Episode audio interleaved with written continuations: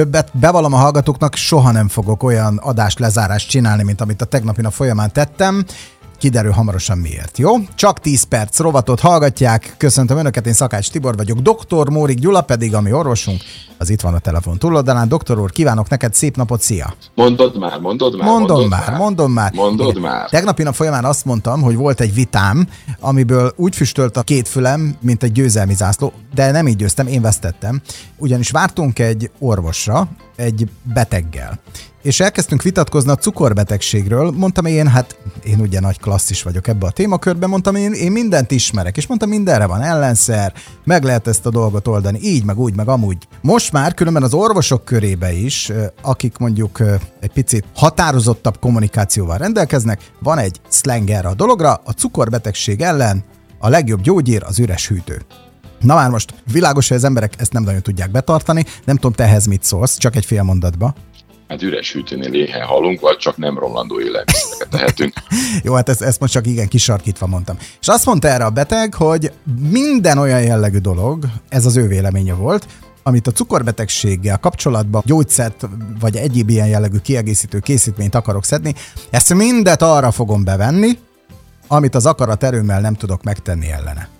Mert onnantól kezdve csak a kibúvókat keresi az ember, sajnos, akinek nincsenek még szervi problémái, azok különben életmódváltással ezen a helyzeten tökéletesen tudnának tenni.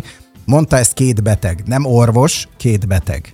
Na, itt füstölt a fülem, mert valóban volt az életemnek már olyan korszaka, amikor ugye ezt az étkezési kultúrát folytattam, mint amit te mondtál, és a te tanácsodra, és én akkor mindent le tudtam tenni, és tökéletes volt a cukorszint. Aztán utána mindig jöttek a picike kis engedményezések, mindig jöttek picike kis plusz, majd utána azt vettem észre, hogy gyerekek mindent tök ugyanolyan, mint régen, és a problémák is ugyanolyanok, mint régen. Na ez az én bajom, de én két percet már elvettem ebből a tíz percből, csak tanuljanak belőle, a nagypofának sajnos ez az ára. Én hasonlóan beteg voltam, és meggyógyultam. Igen, csak nem mondok te, néhány csak dologról, csak az egészségnek Csak te nem ferdültél vissza, mint én. Mert nekem az egészségem lényeges. Én, nekem fontos. Uh-huh. Nekem unokám van, most született, tehát ne hülyéskedj, még egyetemre is fog menni, azt is meg kell nézni, a csajozásra is meg kell tanítani, szerinted? Így van, hát sok feladat Na. van. Na, elbutulás, hát elbutulás volt a, az Alzheimerrel együtt, és a, az génekkel együtt a tegnapi téma, és itt több hallgatóban felmerültek a kérdések, hogy jó, jó, jó, jó, beszéltünk, vannak konkrétumok, hallották a statisztikákat, nagyon örülnek neki, de elbutulás ellen mit tegyünk, mondjuk már konkrét dolgokat. Jó, akkor konkrét dolgokat mondjunk, és akkor nézzük meg, hogy a konkrét dolgok mögött azért, amit állítunk, az mi a tudomány. Kezdjük a cukorral, mert, mert akár tetszik, Kösz. akár nem. Itt is lesz nagyon komoly összefüggés a, a, a cukorral. A bolti cukor, ugye, az a kristálycukor, a porcukor is 50%-ban tartalmaz fruktózt és 50%-ban glükózt annál rosszabb, mint hogy ezt, még hogy esszük, az egy dolog, de azt is állítjuk, hogy az ebben lévő gyümölcscukor, vagy esetleg ha külön veszünk gyümölcscukrot, az a glikémiás indexe miatt az még jobb is, és jó is, hogy van benne, mert, mert igazából milyen jót hat. És a gyümölcsök, amit imádunk, szintén legalább ennyi fruktózt tartalmaznak, hanem többet, mint a bolti cukor. És akkor van még egy fontos tényező. A gyerekeinket is ezzel etetjük. Csak hogy. És akkor nézzük a tanulmányt, jó? Mindenkinek könnyű tudom a cukor, meg a gyümölcscukor, hogy ez mennyire kötődik az inzolisztenciához, meg az meg a zsírmájhoz, aztán előbb-utóbb azért a legtöbb inzolisztens vagy cukorbeteg embernek a hasi ultrahangján ugye megjelenik a, zsír, a steatózis szócska, tehát ez a máj elkezd zsírosodni, uh-huh. kinek nem ingyen nem veszi magára. Egy döbbenetes tanulmányt fogok most megmutatni, ami azt vizsgálta gyerekeken, kimondottan gyerekeken, akik a mai kornak megfelelő mennyiségű gyümölcscukrot fogyasztottak, és értelemszerűen rosszul tolerálták. A vizsgálat során semmi más nem tettek, Tibi, és most figyelj, mint a napi bevitt gyümölcscukrot, tehát a fruktózt glükózra cserélték. Tehát maradt a napi kalóriabevitel, de még a tiszta cukor és az összes szénhidrát bevitel is azonos maradt, csak a fruktózt kivették kilenc, azaz kilenc nap múlva mértek újra. És akkor van erre ez a klasszikus mondás, hogy lassan mondom, hogy mindenki megértse. Mindössze kilenc nap alatt a gyerekek májának zsírtartalma több mint 30%-kal csökkent.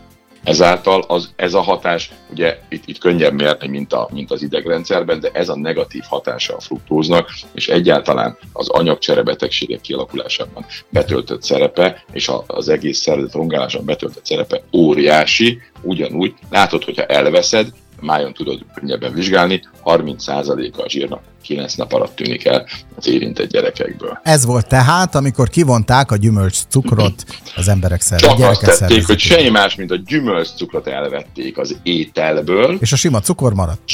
Glükóz maradt, így van, de a fruktózt azt kivették. Na most még egyszer mondom, az asztali cukorban, vagy ez bolti cukor, a, a, abban azért fele-fele arányban vannak, és aztán lehet ezt még tovább tolni, de van egy csomó élelmiszer, és itt megint mutatnék a feldolgozott élelmiszerekre, amelyben az édes ízt, éppen ez emiatt, hogy az milyen jó, a magas fruktóz tartalmú kukoricaszirup adja. Tehát itt, itt, itt rengeteg ilyen termék van, a, a kólától kezdve sajnos már nagyon-nagyon sok mindenben ott van, és hát a, a, a gyümölcsöt is benne.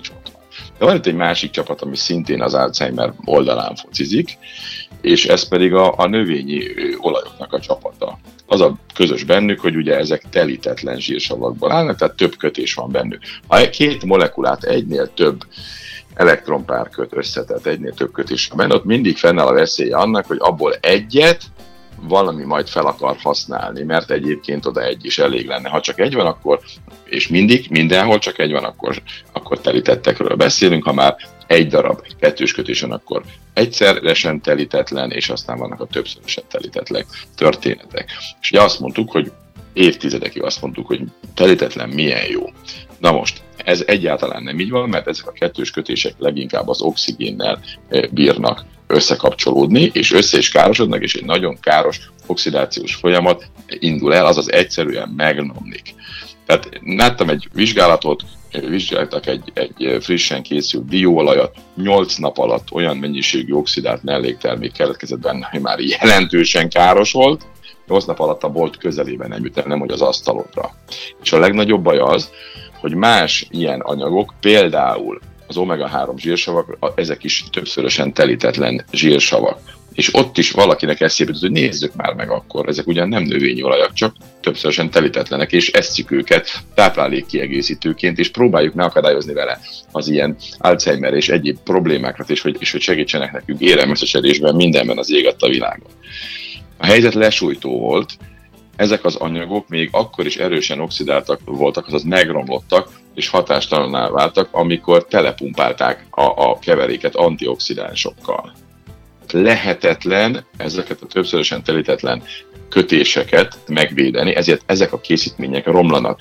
Gondolj bele, hogy napok alatt alakul ki probléma, és egyébként heteket, meg éveket töltenek a polcon és, és ez minden oxidációs mellékterméket meg, megváltoztat, vagy megjelenít tulajdonképpen, és ezek a melléktermékek bekerülnek a szervezetünkbe, a vizsgált, az nagyon-nagyon az elérhető összes ilyen omega-3, omega-6 zsírsavat vizsgálták azon a kontinensen, 40% még a saját maguk által kialakított határoknak sem felelt tehát ez megkérdőjelezi most már, hogy működnek-e ezek a, ezek a kiegészítők, tehát csak azt tudom mondani, hogy egyél halat például, és akkor nem lesz baj.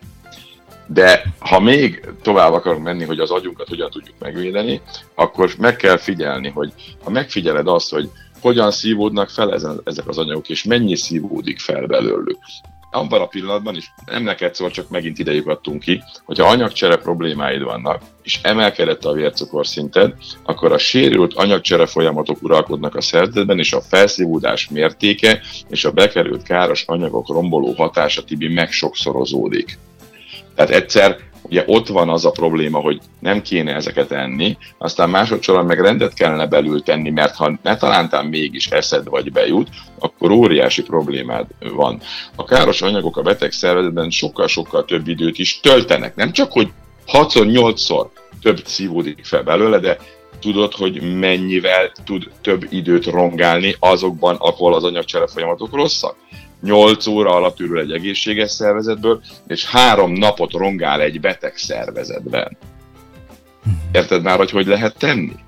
Most csendbe vagy. Hát persze, mert hogy ilyenkor gondolkodom, legutolsó beszélgetésünk alkalmával azt mondtad, hogy, és mondtam neked, hogy nekem problémám van ennek a változtatási oldalával, mert most, mit tudom én, nem vagyok abban a fázisban, azt mondtad, á, nem vagy még elég beteg. Uh-huh. Ez körülbelül ennyi. Ez ennyi. Na. És, a, és ha, ha valamit lehet legfőképpen tenni az elbutulás ellen, elhagyni azokat a kész élelmiszer, feldolgozott élelmiszereket, amely ezekkel az előbb említett tele van pumpálva. És gyorsan el kell gondolkodni ezen, mert te már nagyon pontosan tudod. A demencia átlép egy pontot, onnan nincs visszaút. Igen. Az agy javításához az agyra van szükség. Agyra van szükség. Igen, köszönjük Pontosan. szépen. Letelt az időnk, holnap pedig folytatjuk, tartsanak majd akkor is velünk, doktor úr, köszönjük szépen. További szép napot neked. Szép napot mindenkinek.